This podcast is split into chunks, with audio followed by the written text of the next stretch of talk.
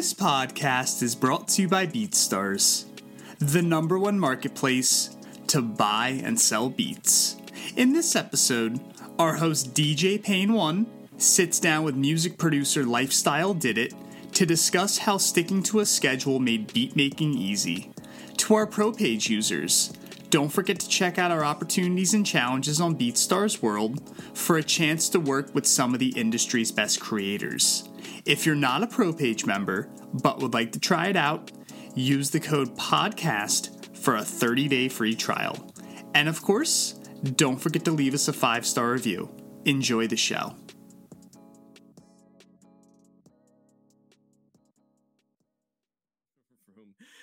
Uh, first of all, I want to just um, remind everybody about BeatStars distribution. So you can release your music to over 30 digital streaming platforms and keep 100% of the earnings. And the link is in the in the chat. Shout out to Sydney for for dropping that link. Um, and it's built right into BeatStars. BeatStars is really becoming the one stop shop, and it's great, especially for producers who want to go beyond just selling beats and want to start releasing instrumental albums or collaborations with recording artists, um, entire projects, that kind of thing. It's just it's right there. Um, you can add collaborators, which it boggles my mind that only a handful, and not even a handful, like I can only name two or three off the top of my head, um, distributors that actually allow for for collaborator splits, and BeatStars is one of them. So we're always talking about fairness and, and splits. You know what I mean? So you should use a distributor that reflects that. And so BeatStars is, is an obvious choice, and it includes free content ID. Um, so take a step in the right direction with your branding and with your production career. BeatStars.com forward slash distribution link in the chat as well. Um, but right now, I want to bring in an old friend of mine that I haven't spoken to in a long ass time, actually. Uh, and his name is Lifestyle Did It. What's going down, sir? How are you feeling? Hey, what's up? You can hear me or not? I can hear you. It's actually pretty oh, quiet. Yeah. Sounds good. Uh, let me turn up the. That's weird. How about now? Still the same? No, it sounds um sounds better. Uh, people in the chat, how how do our levels sound? Are we kind of at at equal levels? Is one of us louder than the other? Somebody somebody so just the mic must be working then, but it doesn't show in the program that it's working. So hopefully it is. Let me see what everyone's saying. Sounds good. Good. Cool. Okay, apparently we sound good. So, okay, someone said. Oh, I'm glad it worked because I really didn't want to use that webcam mic. I was like, "Come on, man! I got the whole setup ready." But I don't know. Inside of whatever we're using, it doesn't show. But uh, at least it works, right? oh, you're talking about the monitor levels on that? Yeah, yeah. yeah, yeah. I know yeah, what you're saying. Yeah, because on the webcam it shows it moving, but my mic it doesn't. So this whole time I was like, "Dang, I'm gonna have to use a webcam mic. It's gonna sound like I'm somewhere far away." But good thing it works. Well, hey, you got some supporters in the chat already, so there are people shouting you out. They're excited to have you on. Cool. What's up, um, everybody? Thank you for having me. By the way, I watch your guys' stuff all the time. Um, mostly when I'm working out, I got it in the background, so it's cool to be on here. Like you said, we haven't talked in I think almost two years, right? 2019, I think was the the uh, seminar.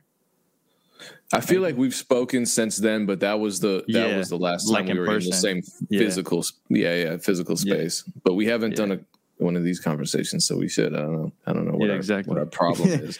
we did one back on uh, Instagram. I don't know if you remember that. This was like oh, yeah. it might have been around the same time. Yeah, we had done a live. I think we did a live talking about. I don't know some like uh, working like a nine to five job. Yeah, yeah, yeah. I remember yep. now, yeah, because we I think we both um, shared that content on our on mm-hmm. our respective YouTube channels. So yes, sir. Yeah, let's let's reflect on the past, um, and I want to start with a tweet that you posted uh, last year. Um, it's easy because you're not super active on Twitter, so uh, this, this, this tweet stood out to me. Yeah. Um, and, and you tweeted next month puts me at six years. I guess it'd be seven years now. Next month puts me at seven years since I started producing it's crazy to think back to being 17 in high school with a dream and a goal and now to be living it please don't give up on yourself yeah um that i mean those are the types of tweets that i think really synthesize a lot of this the the information um, that that I'd like to put out there. A lot of the positive energy, but then a lot of the the reality, um, which some find difficult to accept, which is that these things take time. Uh, yeah, and and I always kind of put in, in into perspective in terms of education. You know what I mean? Like, had if producing music were a um, a traditional career field that came with like a bachelor's degree program, for example, mm-hmm. we would be working towards getting into that program throughout high school. That would be years. Right. right. Then we'd have to apply. Then we'd get in. Then we'd do our four years. And then we'd have to start doing the job search and the internship and all the regular stuff people do. So it, it, it you can you can count on it being at least a five to six year journey. Mm-hmm. And I think a lot of people get frustrated after a year or two of trying. So I, I love right. that tweet because it puts timing into perspective. Yeah, yeah.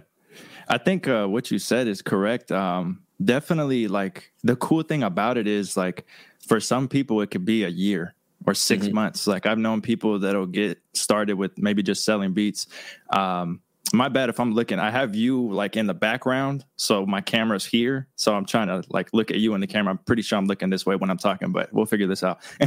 so, um, but yeah, like it could be like six months or a year, or it could be ten years. And I feel like I was kind of in that middle part to where you know I actually started uh, was something I was able to quit my job and do was about six years. So to me, I kind of think maybe it's a little bit of the middle ground of not insanely fast, but not maybe uh, too long, which is good because like I started engineering. Uh, well, actually, I started back playing drums. So playing drums, I grew up playing drums since I was about eight years old.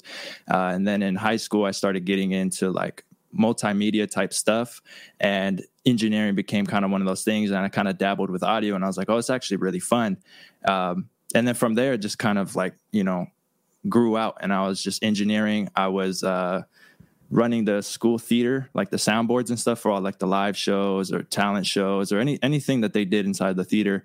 Uh, and then i started well actually i went and got a job so i could save up to get a little bit of audio equipment because I wanted to start, you know, recording and engineering and mixing stuff. So I don't even think producing was in my head at the time. It was mostly I want to have like the studio where people could come record.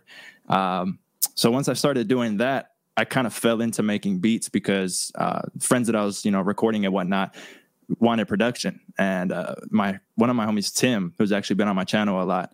A lot of people be familiar with him. We do a lot of funny videos and whatnot. Uh, but I had made him a beat he wanted me to make him a beat and that's kind of where it all started and i was like i don't know how to make beats at all like i'm just you know he would bring beats i'd record him mix it whatnot so i kind that's of the, that's into, a rapper that you're super sarcastic with all the time right yeah that's our personalities like it's okay. it's uh like how our friend group is you know uh so i was recording him and uh my other friend andre and through there, I was just making beats for them, but mostly just recording. People were coming through.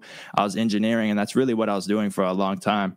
Uh, and then throughout that time, I was, you know, working a job and whatnot. And I want to say, I'm trying to look at the time. It was 2021. I don't know, like 2016, I think. I just when I started my YouTube channel as far as like tutorial wise, and I really just wanted to share all the information that I had learned from uh, everyone that I've learned from on YouTube and all the mentors I had and like classes throughout school and everyone that I learned audio engineering from when I was in school because I was in a multimedia class where the teacher taught us a lot of things. And I really just wanted to like create a channel. I thought it'd be fun to create a channel and just share any information that I currently had and any information that I was going to get from obviously the more experience of doing it and whatnot.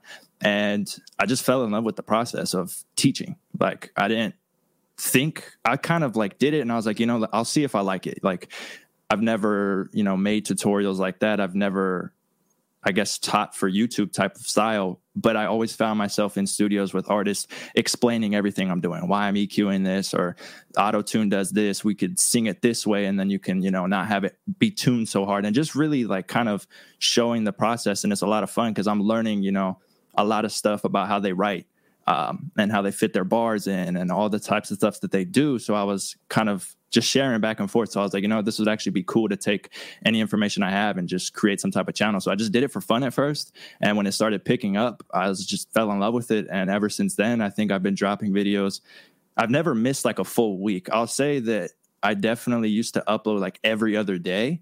Uh, but after like 400 videos and then adding so many things on with the business, I'm at least twice a week, maybe three times a week now, but I've never missed like a full week. And it's just out of the fun of it. Like I love doing it. When I don't post a video, I'm like, dang, like I got to record something and try to record a bunch of videos to get them out. But I'm always wanting to do something. But like I said, after like 400 videos, like, you know, it kind of gets to the point where it's like, cool. Now I got to get a little bit more creative with what I'm teaching because you can only show how to, you know, free up a muddy mix so many times and whatnot. So you got to start thinking, all right, what other advanced tutorials can I kind of go into and whatnot? There's also the the fun factor too, because yeah. I, and I think this is probably key. Would would you have made 400 plus tutorials if it weren't fun for you and all you were focusing on was making tutorials that you thought would get a bunch of views and generate some kind of YouTube money for you? I probably would have burnt out to be honest. Um, I think you gotta like it because a lot of the stuff that we're doing, I mean, even, even right now, like we're doing an interview, but it's it's pretty empty. There's nothing crazy going on behind us. Um, and the same thing comes to you know, at least for me, when I make tutorials, I'm just doing it by myself. Um, except when I have friends on, it's really fun. You know, there's more activity going, but you really got to love what you're doing because, like, you're just if you're not liking it, it's just you, right? If I'm making a tutorial but I'm not enjoying it, I'm gonna just be sitting here and it's just gonna be like, all right, I'm not gonna do it then. You gotta like be able to enjoy it and love it. And that, that that's with everything, you know.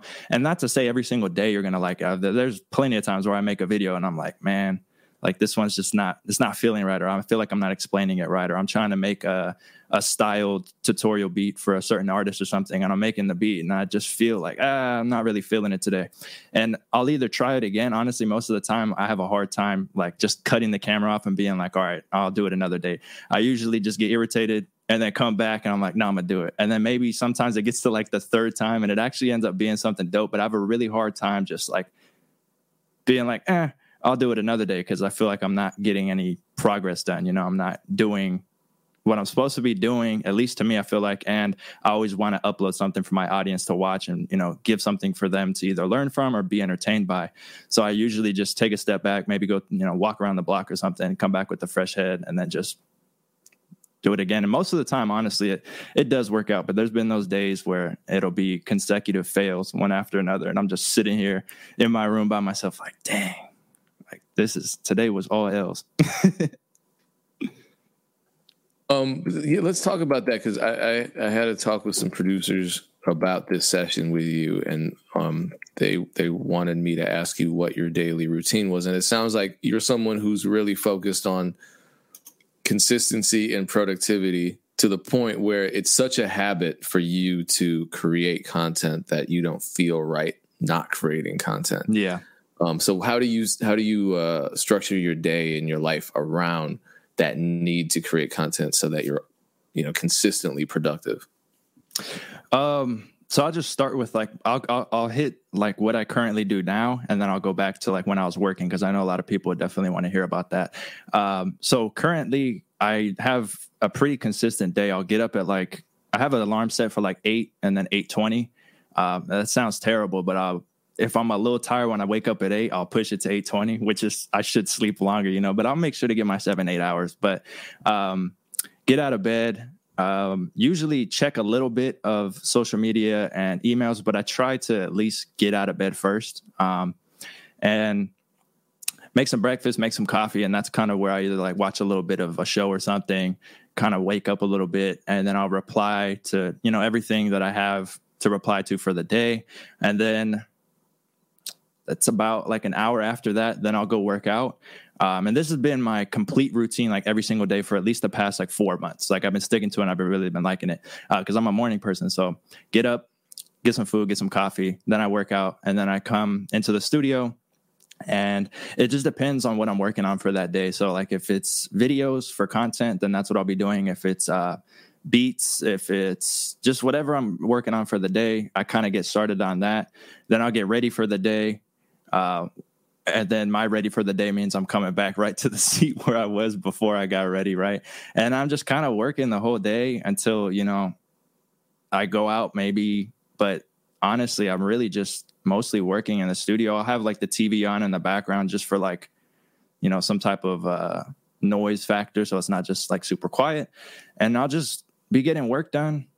Um, I don't know, man. Like I really, I definitely have fallen in love to the point where I don't feel like I have to do work all day. I'm just doing it because for me, at least, if I'm not like doing something productive or, you know, hanging out with my girl or something or whatever else, if I'm just like free time, I have free time to be at home and work, that's all I'm trying to do. Cause I have like a really hard time maybe playing video games for like more than an hour, hour and a half. I'm like, damn, I'm not doing anything. But I already recorded three videos and did this and did that. And da, da, da, I'm telling myself, like, you know, just chill out watching TV. But I think I just enjoy it so much. And I'm just, the fact that I'm able to just focus on this now that I'm not working anymore, uh, I don't take it for granted. And I enjoy it so much. I'm just like, why not? You know, I don't feel forced to do it.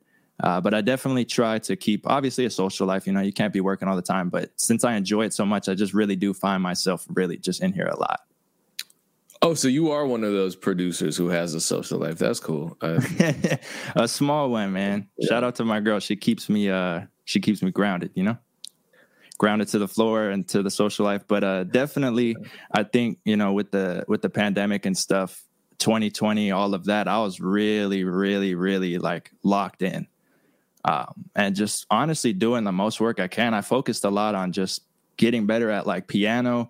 There was a time last year where I just like kind of sat there and listened to my beats, and I was like, yeah, I still don't like my beats. Like I feel like I'm like I need to put some time down on getting better at like chord progressions and whatnot. So I spent like a couple months literally just practicing piano on YouTube, uh, really trying to get better at like R and B because I'm really into R and B. And there's a bunch of like borrowed chords from different scales, just, you know, like advanced piano type stuff, trying to learn a little bit of theory, but really just get better at my melodies and chord progressions and whatnot. And uh, I spent a couple months just doing that and then just focusing on content. But I definitely, I wouldn't recommend always just work, work, work, work, work. Right? You gotta, you gotta be able to stay sane.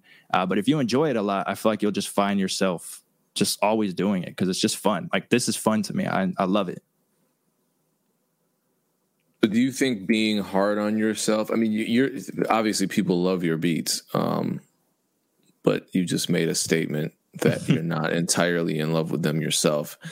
Yeah. Do, do you think having that constant self criticism, the cycle of self criticism, pushes you to to be better? Yeah, I think so because like I didn't not like necessarily not like my beats. I just felt like there's certain things when I listen like I want to be better at chord progressions because you know you'll hear beats all the time. I love listening to beats. Like I really listen to a lot of music, but I also listen to a lot of instrumentals. Uh, especially if I find something where I'm listening to it and I'm like, dang, like this is really really good. And you know some of those beats you hear and you're like, man, I'm trash. and it, you know it's not like you're being like super serious, but you might be. Uh, but you're just like inspired by it and kind of like in a good way challenged by it. Like you you feel like the chord progression is crazy or whatever and you just I always notice certain things that I'm like, okay, I definitely would like to improve on that. So I'll just take time to try to to try to do that just because the other good factor to it is the more I can learn as far as like chord progressions and uh, advancing my beats and whatnot, the more content I can have to share with other producers on my channel. And like every six months, I'll redo like a video of how to make uh, like better melodies or catchy melodies or something. And the reason I put them out like six months apart is because by that time, I feel like I've practiced enough and improved enough to make a more uh, in depth or better video than I did the last time. And it's kind of just like a learn with me type of thing. Like in six months, you're going to see another one of these, how to make better melodies or something, because I'm improving uh, as long as I practice. So it's another thing that I could share. Let me ask you this then, because I've I've witnessed a lot of creatives look at so let's just talk producers specifically a lot of producers listen to another producer's beats and they'll say oh yeah i can do that and then they create their version of it and it's way off. Yeah. Um, so being a, I think a good producer involves being a really good listener and an analytical mm-hmm. listener. But how did you develop that ear? Because not every it's not something that everybody's born with. It's something that a lot of us have to develop to the point where we can hone in on a certain part of a track and say, okay, I like how that chord progression resolves into this next, you know, chord, or I, I right. like how this drum sounds distorted or whatever the case is rather than just saying okay i got it i'm going to mm-hmm. recreate it and we're not actually synthesizing that information in our head uh, I think there's two reasons that come from that. I guess the reason before uh, doing what I do would be uh, when I was younger, my mom was very like, uh, what do you call it? Like not uh, musically trained, but like by ear player. Like she could hop on a piano and kind of just play along the songs. Um, and then outside of that, like mixing wise, is probably the main one because after six, seven years of mixing, you're really able to pick apart like frequencies to the point where you'll hear just kind of every part of a mix. So when it comes to producing, it kind of plays into it because you'll be able to hear like different, like exactly what you're saying. Because of mixing, you're very like, you have to be able with mixing to hear like certain parts of a mix, right? If something's muddy or um, if you're trying to EQ like a whole mix together or mastering and you hear like a resonance somewhere, you have to be able to kind of pick apart and see where that is. And that really just comes with time. Um, and the more the more you do it, the more you get better at it. But I think it it plays hand in hand when it comes to producing because uh, sorry, this mic keeps falling. Um, because a lot of these things kind of play into each other, right? When it, when it comes to mixing, like I said, since you're so in tune with everything that's going on in the mix, when it comes to like maybe hearing a beat and someone's like, "Oh, like what is that sound right there?" You're kind of able to like zone in and really hear what it is and be able to listen to it more so that you can practice it more. But when it comes to like getting better at like if I hear a beat and I feel like it's something I can't do, I really just sit there and try to figure out what it is and then just practice it because by doing that, maybe it's another genre or something, you're going to be able to not only do that now, but you don't know what else it's taught you how to do, right? Like just by doing that now, you might be able to hear things in in a certain beat or a certain mix that you didn't hear before because just from listening that one time and zoning in, you have that ability of doing that. So I kind of just I don't know, I like I like thinking of stuff like that. Not like not everything is just a one way thing. You might learn something and then pick up like two, three other things, and it might translate outside of uh, producing into life. You know, it could be like something crazy that you're just doing, like you're cleaning the car. I don't know, like something weird, and then you're like, oh, I like this played in, or I know this because of that, or you learn patience this way, so you can apply that to this, and just a bunch of different things that go into it. That so, car analogy was terrible. I don't know where I was going with that. I'm I'm the king of throwing weird analogy, half baked analogies. Yeah. Then then you do it in a live format. It's like you can't take it back. Yeah, no, you can't. Um, and then you you don't even know where you're going with this. So just keep talking. so yeah, let's segue to something else then. So you you cool. were talking a lot about engineering and how um, engineering complements producing. I had uh, Ricky P from Taylor Gang uh, on here last week. Him and him and Seth, uh, his manager, and he said very directly that he thinks producers should learn to engineer. Do you agree with that? Um, I don't think it's bad to learn engineering. I think it's really good.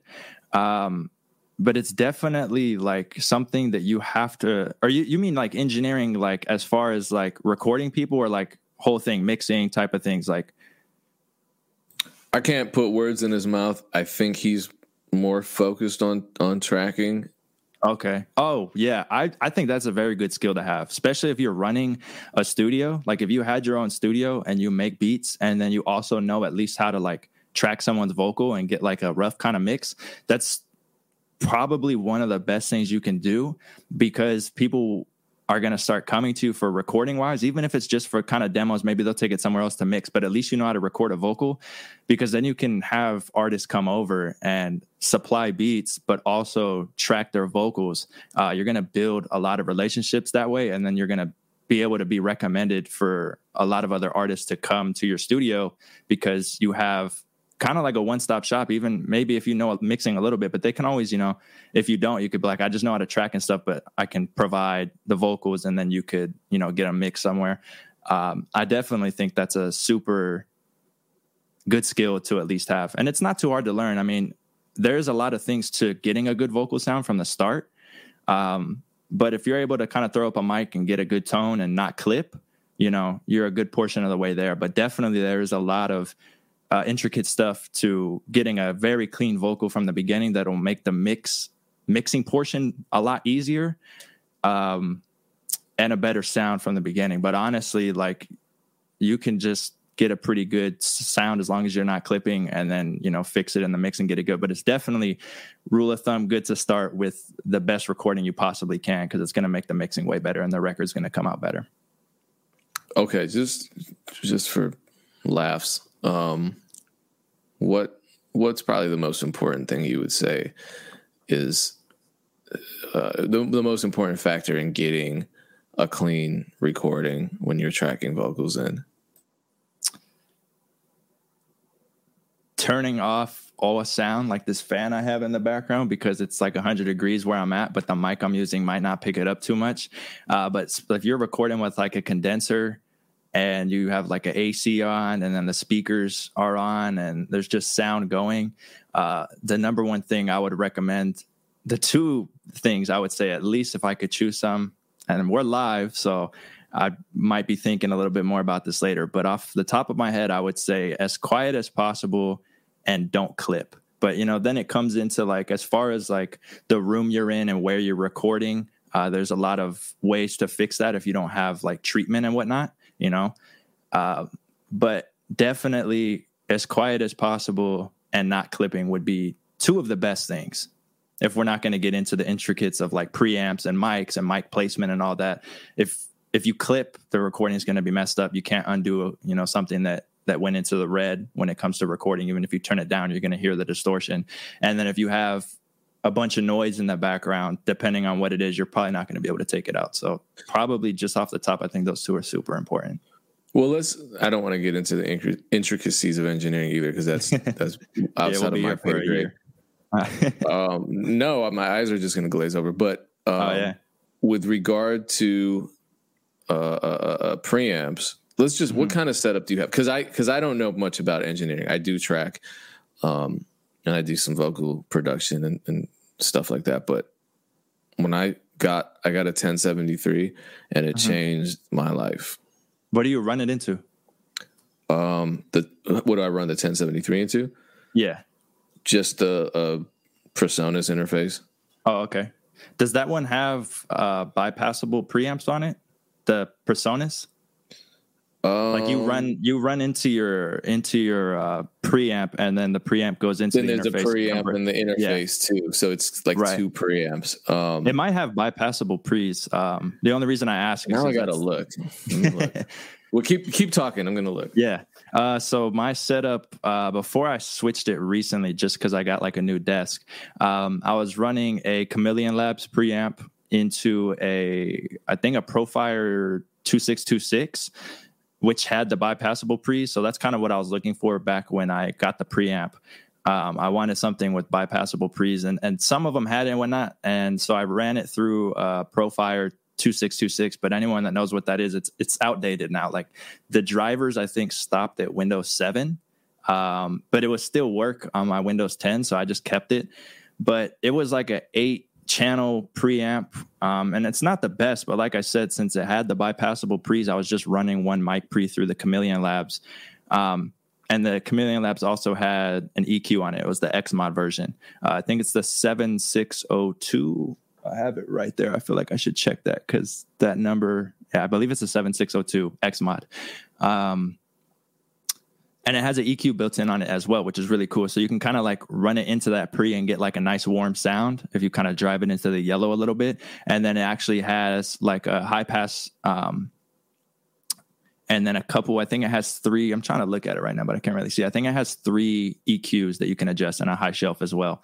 Um, so that was really cool. But then I changed my desk, and I also felt like it was overkill to be running my mic for tutorials through you know a fifteen hundred dollar preamp just to record a vocal and having it all set up. Um, when I upgraded my desk, I had less room to fit all of it. So now, literally, I'm running through like a 2i2 or a Scarlett Solo, I think. Um, and the only reason that is is because I haven't found out what I want to upgrade to because I need to get a new interface outside of the Profire. But I don't need eight inputs anymore. Like I only use one. So yeah. I kind of sat there and I'm like, honestly, if I'm just doing tutorials, like the solo is fine. Like I'm just running through there. Um, but if it comes to recording again, as far as artists, I'll definitely be utilizing the preamp. Yeah, because the because the um the Scarletts they don't have bypassable preamps on them, do they? I don't believe so. No. So right but now I'm just running. Like, is it like those the interface preamps are so they do so little that it almost isn't a huge factor? Or yeah, I think it's a big deal. I honestly, I feel like I'm a little rusty as far as the research because this is stuff I researched a while back, but I don't think it's anything crazy. Um, I think it's just better if you want the tone of the preamp that you have to try to get something that you know you can kind of run just straight through as a converter into the into the computer. Um, but I mean, if I was able to just plug into this one and then it had, you know, an output that can go into the computer, I would love that. But that's not how preamps are built. Um, when you get one that's just a preamp, you know, not an interface and everything in it. Um, but honestly, like I said, for me, for what I was doing, it was just kind of overkill. But it was just me kind of holding on to my gear because I loved it. And I was like, yeah. And I was just, but I'd tell myself, like, dude, you're just recording like for the YouTube tutorials. You don't need to be running through all this gear and turning it on and, you know, constantly having to just use all this when really I can just plug into a little solo.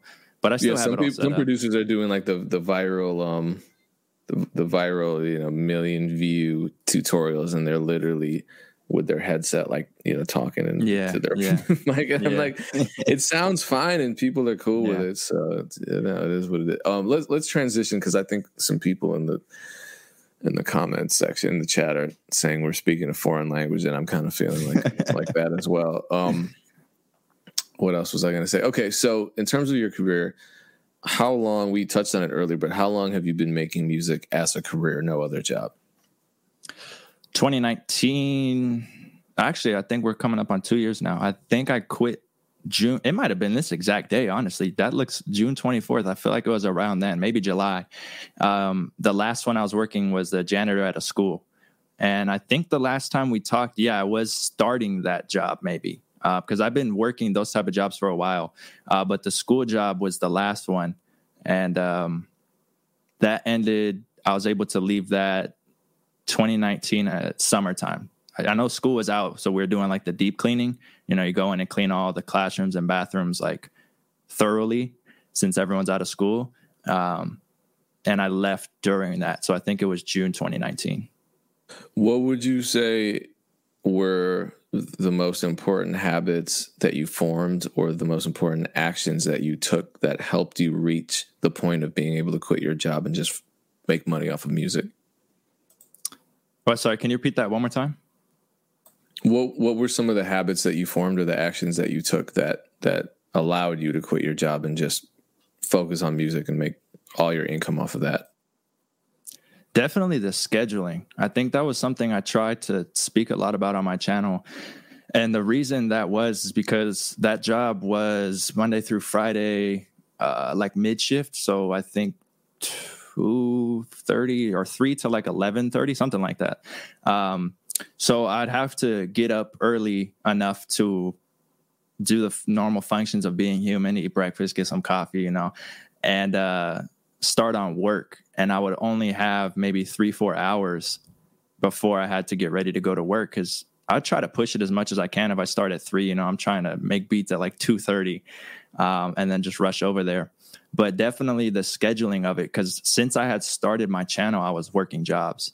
Uh, there was one time when I was actually working two jobs and doing the YouTube, and it just put me. That's probably why now I'm so used to just working a lot um, and really enjoying it that I'm able to work as much as I want because I don't have to go to work. Uh, but I, I, liked all my jobs. I loved them. I worked with really cool people. Uh, it got me out. And then, you know, when I would come home, I'd be locked in. But the scheduling was the best because I would know, okay, if I sleep until 12, let's say, and then eat breakfast, I'm only going to have like an hour to work. So I would definitely be waking up at a consistent time every morning, getting as much work as I can, um, have it scheduled out what I'm going to do for the day, and then I'd go to work, um, come back, and sometimes I would. I mean, a lot of the time, honestly, I'm not going to lie. I would continue to try to work a little bit, but I would definitely make sure to knock out at a good time so I can get some rest, uh, wake back up, and do the same thing.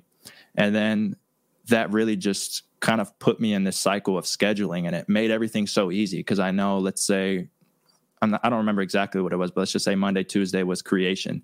So I would, you know, those two days record a bunch of videos or something. Um, and then Wednesday, Thursday maybe was the edit upload, and then Friday was the make beats all day type of thing, and then just go to work. And at work, you know, I'd be trying to do as much as I can on breaks and stuff to like promote and answer DMs and whatnot so it really just gave me that like consistent schedule to where it just made things kind of flow nice and easy and i couldn't really like not do something because then i'm gonna be at work and i can't go back from home and make the beat that i should have made that day or make the video i should have made that day Did anyone ever mistake you at, uh, for a student while you were working as a janitor? nah, no, they didn't. It was a high school or it was a middle school? Uh, I worked at a couple different ones. Uh, the first one was middle, and then the one that I was at before I had quit was elementary. Oh, okay. If it was a high school, they definitely would have been like, get off Because I used to when, when I used to when I was um when I still had a regular job, I would mm-hmm. I was a site coordinator at an after school program. Yeah, and I got yelled at by a whole bunch of teachers, and it was actually my old high school. Oh, really? You know, they're like there are thousands of kids at that school. It's it's yeah. huge. I'm getting yelled at by teachers. Young man, get off yourself. And I'm like, I'm wearing a button up and it's tucked in. Chill. I'm an adult. You're like, I'm in the uh, break room. What are you talking about? yeah. It, well, I wasn't. I wasn't um, break room status, but I was. Oh, okay. I was walk into the room with a bag of snacks and tell um, college students younger than me, you know, what to do for that for that oh, two okay. hour period. Yeah. Um, anyway, why are we talking about this? Um, so it's, it's what is what is your yeah, I know, right? Uh, what what does your revenue model look like? Is it mostly to uh, YouTube monetization? Is it mostly influencer stuff? Is it mostly engineering? Is it production, or is it just equally across the board? You know, how, how, does that work for you? Uh, there's like a good amount of streams of revenue, like a handful. Um, my site generates probably the most. Um, then I do like offered services as far as like mixing, um, custom beats and stuff. And then I do sell beats as well, but I pushed that a lot harder when I first started because that was what I was doing before the channel. Uh, like before I started doing tutorials, I was really just trying to sell beats. Uh, and then as it started to grow, and I started getting into other things. I would still post beats. I didn't push them as much. And then I created the second channel that I have where I just really post beats. And I made that channel kind of for fun because I missed posting beats. Um, and once I created that, I would just be putting beats up there all the time in my free time. And that kind of started bringing that revenue stream back in. But it's one of those things that it's just fun for me to do because I, I really like the process of uploading beats. And I feel like for a while I wasn't doing it because on my channel I didn't want to kind of mix the two. So when I created the second channel, I was just uploading for fun. Um, and it started, I wonder how many times I've said I'm already, and it started creating, you know, another stream of revenue. But I would definitely say that it would be kits on my site, uh, mixing services I still do. I work a lot with a couple artists that I mix full projects for and then YouTube as well. Yeah. Okay. Um, back back to mixing and production. What would you say? Because I'm sure you hear a lot of producers' music. What mm-hmm. would you say are some of the most common mixing mistakes that that producers make? Um, honestly, I would say a lot of the mixes I hear are actually good, and a lot of people's at least when I'm going through like BeatStars and stuff, because like I said, I like to just throw on beats and listen to them. I definitely think a lot of the mixes are good. Sometimes I guess I would say I think, and this was for me as well, the two biggest issues, at least when I first started, that I would have as well was like low end issues, which is going to come from most of the time the environment you're mixing in, not translating outside because your room is, you know, filled with bass, it might not be treated or the setup's incorrect. So the low end might not be translating, and then muddiness in a mix. But I feel like most mixes I hear, there's honestly so many times there's a lot of better mixes out there than I would hear bad. But I think definitely probably just muddiness and then the low end kind of being off. And that just comes down to honestly like the environment you're in or just like translation wise of getting your mix to sound good in the environment you're in and then you take it out to the car and it's just so much low end that the whole mix is being eaten so in your experience what is the especially if you don't know much about acoustic treatment and maybe don't yeah. have the funds yet to put up bass traps and clouds and all that. Um, eh, what what would you recommend producers do to reference their mixes? So before that, the things you can do, I would just want to touch on real quick would be like let's say you had like a like a, a monitor set up an interface and like a desk uh, you can position your monitors in the best possible way of your room, which would be obviously firing down the long side of the room, right? So if you had um, a room that was 11 by 10, you want to have, I can't even explain this without drawing it out, but your monitor's going and shooting down the 11 foot way, right? Um, and then trying to get yourself a little bit away from the back wall. There's a video on YouTube where there's a guy that kind of breaks it down in like a cool little cartoonish way so you can like really easily understand it. So I think if you just put like a monitor um, placement video or something on YouTube, it'll probably come up or studio monitor placement video. And it'll just show you all the things, you know, to get a little bit away from the back wall if you can, be like 38%. Your mixing position is 38% of the length of the room. And then if you can't do any treatment, just at least getting uh, your monitor set up with where you're sitting in a equilateral triangle. I think that's how you say it. I probably messed that up, but it's all good. Um, and that's just having the same distance from your monitors to where you're actually sitting to your ears, having them at ear level. So just little things like that that are obviously free if you have speakers that you can set up to kind of help out, I think is super important. And then as far as referencing goes, if you're in a room that's not treated, if you can get a cool pair of studio headphones that you can learn and kind of reference on, those that's good. And then honestly, anything you really know well, like your car, everybody knows how their car sounds. And at least for me, the second a mix comes on in my car, I know exactly what sounds weird because that's, you know, just anywhere you listen to music the most is going to be the best. And then reference tracks. Reference tracks are a huge one. And that's just getting a beat or a song that you really like. Like, let's say you had a, a, track that you liked that you were able to kind of say, okay, this kind of sounds like something off a Kendrick album. So you go grab a song that you like the mix of and then throw it in your session, get the same readings, right? Use like a LUFS or something and get it get it down to about the same amount. Make sure that it's not louder, and then flip back and forth and kind of listen to yours compared to theirs. You could also take like a EQ on the master and take out all the high end, so you only hear like the mid range and the low end, and then flip back and forth so you can hear what's going on in the lower parts.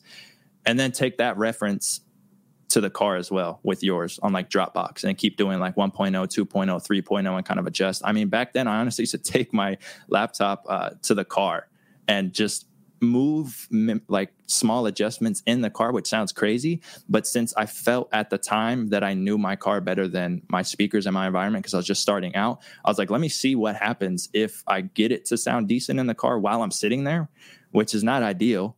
But bring it back into the studio and see, okay, this is kind of I liked what it sounded like in the car, and then now in the studio, I kind of understand what it should sound like in here because at first, uh, the room I was in was super small, and it would just get built up with so much low end that I couldn't really hear what was going on.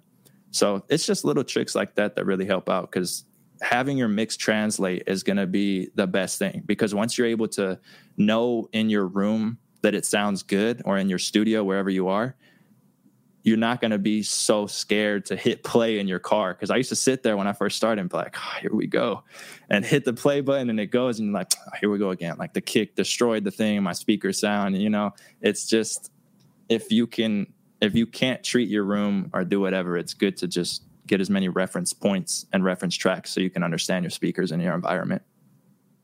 What kind of studio monitors are you using right now? Uh, I'm on the Yamaha HS8s.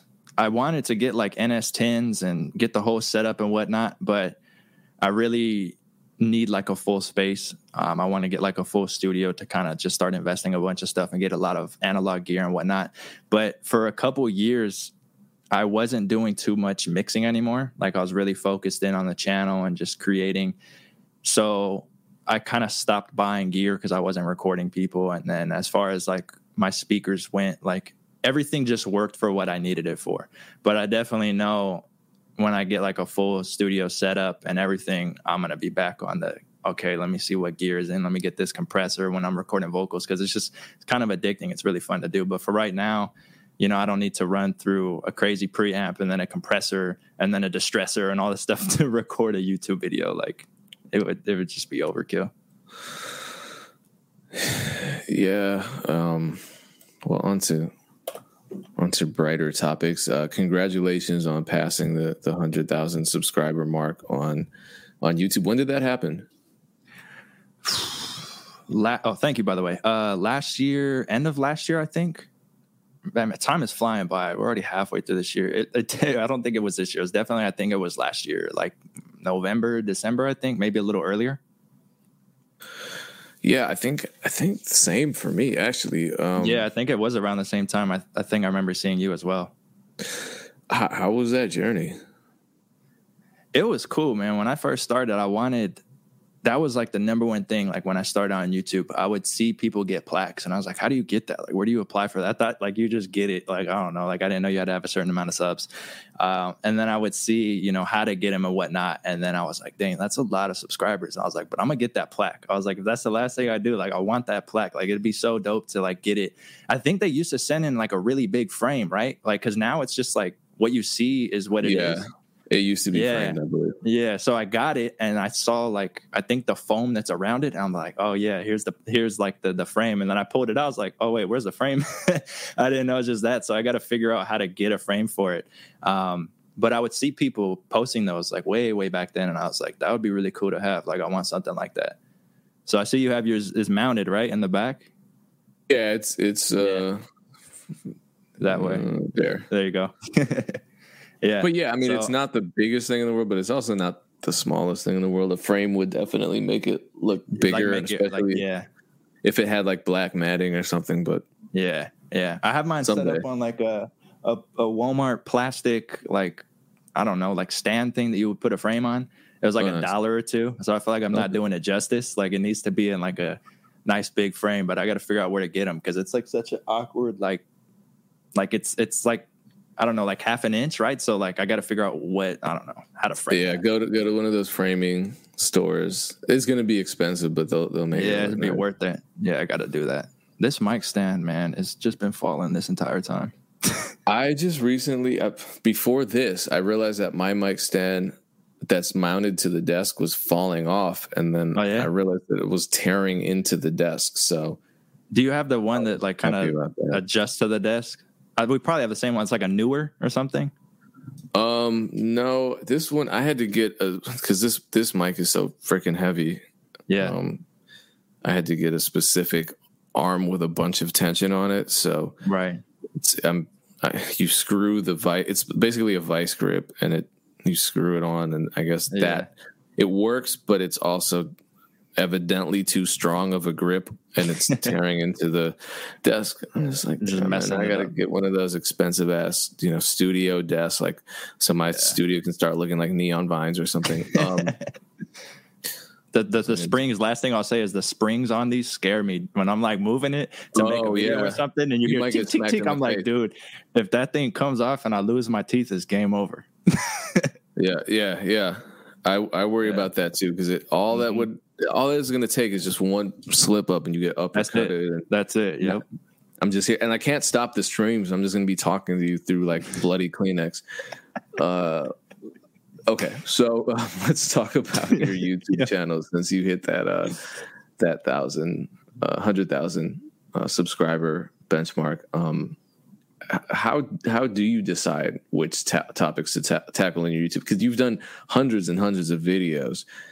I'll even share my screen because I have your your YouTube um, pulled up, and uh, we can kind of look at it as you as you discuss it. But it's a lot of videos, and these these are your most yeah. popular videos, and you know they're yeah. doing pretty well. But how do you you know it's like coming up with ideas for beats every day? How do you come up with ideas for for tutorials every week?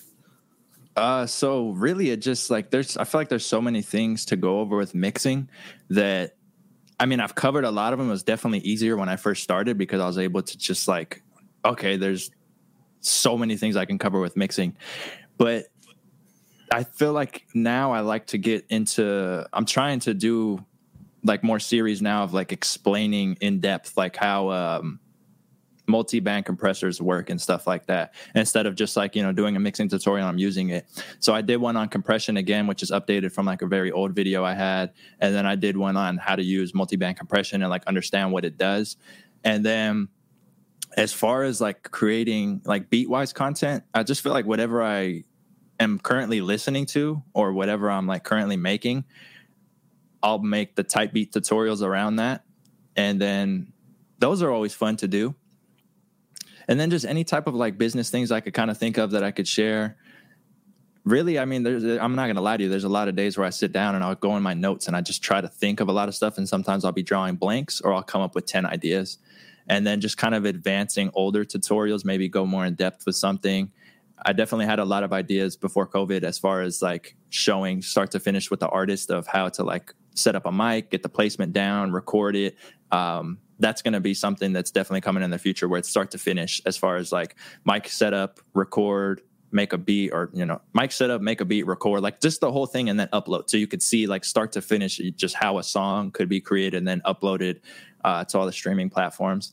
So just like different ideas. I definitely want to start adding not necessarily like vlog style stuff but like just like different types of videos. Maybe just going to like a studio with uh, Tim and just making like how many songs can we make in X amount of time, or just like like cool videos like that. But uh, yeah, just kind of throw things on the notes and see what I can get, and then I'll try to just make a bunch of topics and then cover them and I have like so many of my notes that I haven't done. So it's kind of just something I can pull from. But I'll definitely tell you that before three or 400 videos, this was a lot easier to think of because I could literally be like, oh, EQ, that's like 40 videos I can make. And then after I cover a lot of them, I'm like, all right, let me see. Let me try to finesse it a certain way and see what I can come up with as far as EQ tutorials go. But I think just because yeah, I enjoy it a lot, a lot easier. It's a lot to cover. And then it's also not that much to cover when you really yeah. dive into it. But in, yeah. so in terms of the the videos themselves, in terms of tags and titles and SEO optimization, how do you optimize your videos to get the most traffic? Because some of them, a lot of them, are hitting you know the half million around the half million view mark. Yeah, I think now that I've done so many, I did a lot of the keyword research um, back then. I, I don't think I'm too heavy on it now, just because like if I'm doing like a melody tutorial, I'll kind of go through my videos and see what keywords were ranking for that, and then kind of just check them real quick to make sure there's still something that's active. But I also so then I'll copy those over um, and do a little bit of research, make sure they're still good. But I mean, if I were to start from start to finish, you know, I feel like you have the video or the videos as far as uh, keyword optimization and stuff on your channel, which I've watched too, where you actually had, I think the guy from TubeBuddy, right, where you kind of went over. So that's like a gem for everyone to go watch because then you could just take that and utilize it for anything.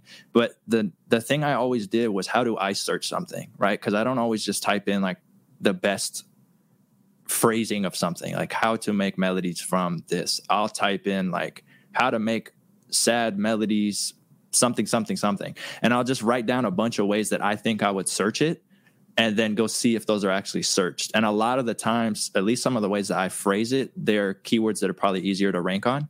And then I'll just kind of add those in. And then, you know, just the normal ones. But I definitely try to get a little bit like if I'm doing a melody tutorial, I, I try not to just drop like melody as the keyword. I try to make it a little bit more towards the video. So uh, how to make a catchy emotional melody and i'll see if that's getting searched. And then like okay what else would i look for if i was trying to learn this? Because that's definitely still what i do to this day. And if i type in something to see a video or something i'll pay attention to the way that i'm searching it. Because sometimes i'll like i think for my uh, multi-band compression video i tried to like be cool and put like multi-band compression made easy and then how to use a multi-band compressor after and the video tanked. It's at like a thousand something views. Uh, and it didn't really rank on many things. And then I noticed that just the way that I titled it, I probably should have put that first part as the thumbnail, right? Multi-band compression made easy. And then the thumbnail, how to use a multi-band compressor, because people aren't probably going to search multi-band compression made easy. I don't think so. So that's probably why I fumbled the bag on right. I, okay, yeah, I see what you're saying, and, and some people a lot of do that. Yeah. Well, but you learn you learn from all that. Definitely, I, guess, I love it. Yeah, it's worth it. You got to, you know. Yeah. So, um, your video entitled "How to Make Amazing Melodies Easily" mm-hmm. got a ton of views. Did you do a lot of research on that particular title? I think that one, I don't know why, because I've done like maybe two more after that. Cause like I said, I think that was last year, right? That was like 2020 when I dropped that one. I think that was uh, during everything. Um, and that one blew up quick. And I don't have a lot of videos that blow up quick. Like if you go to my channel, like the videos, um, they get like an average of I don't know, one to maybe four or five, and then some of them will kind of do higher numbers. But when I dropped that video last year, the numbers were going crazy for it. So I was trying to figure out. I think it's because I did the step by step type of thing, mm-hmm. where I was like, I sat there and I thought, okay, I've done the melody tutorials before, but maybe if I broke it down in these four simple steps that I at the time was doing to make melodies, uh, when I was trying to learn them, I would start, I think, with like like a root note progression and then add this and then I just kind of had like this four step thing I did. I'm like, let me try that in a video. Like, I don't know, maybe it won't work. And I didn't think it would work that well. So I made that video and dropped like a kind of one, two, three, four type of thing. And I think just the way that that came across in the video and the thumbnail just like must have stuck because it's easy to follow. And that's probably why it did well because I I did another one recently. Um, I want to say a couple months ago, and it's it's at a decent amount. I haven't checked it, but it's not what that one did. Like that one was jumping a couple thousand like a week, and I was just watching it go crazy, and I was like, "This is dope!" Like, so definitely, I, it came down to like the way I kind of sectioned that video out. I think that was the most important part because the keywords weren't too different. So, so what is the key to making amazing melodies? I want to know. uh, you gotta you gotta watch that video. I'm just playing. I did watch the video, but you yeah. have a couple of videos on making yeah. melodies, and I think you yeah. referred to, to that process earlier, where right, you know, you you do the video and then you learn a little bit more, and then mm-hmm. you make a you know a new version of it with some some refined techniques. Right. So I think for me, it, it really is starting with like I've always started with the chord progression first, whether it's I'm playing it on the MIDI or typing it in. But I feel like I, tutorial wise, I can't really play it on the MIDI and record that because if someone doesn't have a MIDI, they might not be able to follow along. And it's easier to just stare at a screen when I show it. So I started learning like the basics. I had taken a piano class like uh, way back then in like high school, and I forgot some of these basics. So I just went back to learning the basics of like just um, chord progressions, right? And then creating like a certain chord progression of like a, a six five four chord progression, or I'm just throwing numbers out there. But you know, you have your notes, so you could do like a one three four or whatever, and I'll create the root notes of that and then build a chord on top of each one of those and then just start inverting random notes and adding the uh, root notes at a lower octave and then from there I'll try to just build out a melody. I think the next thing I have to I want to get into learning more is like rhythm of melodies. I feel like that's something I can definitely get better at. Like more advanced rhythms of melodies and kind of get them to like get better. And then the other thing, which actually I've seen that you're pretty good at, is like uh, what do they call it? Like running on the on the on like a bass, going up a scale like a bass. Uh, oh yeah, walk ups. Uh, yeah, walk. Yeah, yeah, yeah. Uh, walking the bass.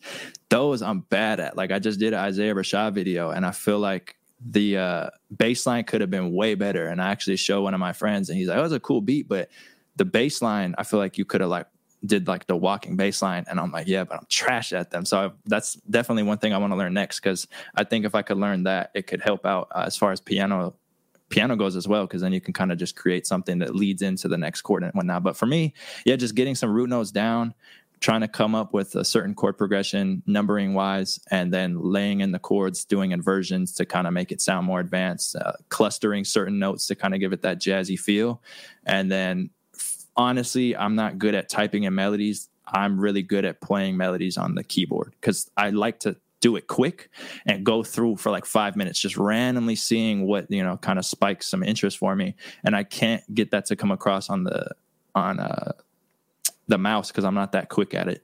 So if I lay down a chord progression and then I go on the MIDI keyboard and just look at okay, this is a scale, I can just run through it and just once I catch something, I'll record it real quick and then fix it. All right. Well, we just hit the, the 3 p.m. mark. I have a bunch more questions, so we're gonna have to do this again. Um, for sure. Yeah. Well, we'll we'll talk about it. We'll, we'll schedule something. Maybe like the end of um end of this year, we can cool. we can have another sit down. Uh, appreciate you, man. How do how do people contact you? How do I know you? You I, I wanted to talk about your kits, but what's what's the website to access all that? lifestyledidit.com and then everything's just at lifestyle did it. I got lucky with that. yeah, you really did. Yeah, I did for well, sure. Well, we're gonna let's talk about your name too next time because that's yeah, it is a unique name. Um, so we'll talk about that. I um, I don't know if Cindy's still in the chat. Cindy, if there's something going on um after this, some additional free sessions, uh, especially on on Twitter Spaces. I'm I'm not positive. I think there might be. Uh, you know, please post that info so we can direct people over there. Um, but once again, shout out to everyone in the chat.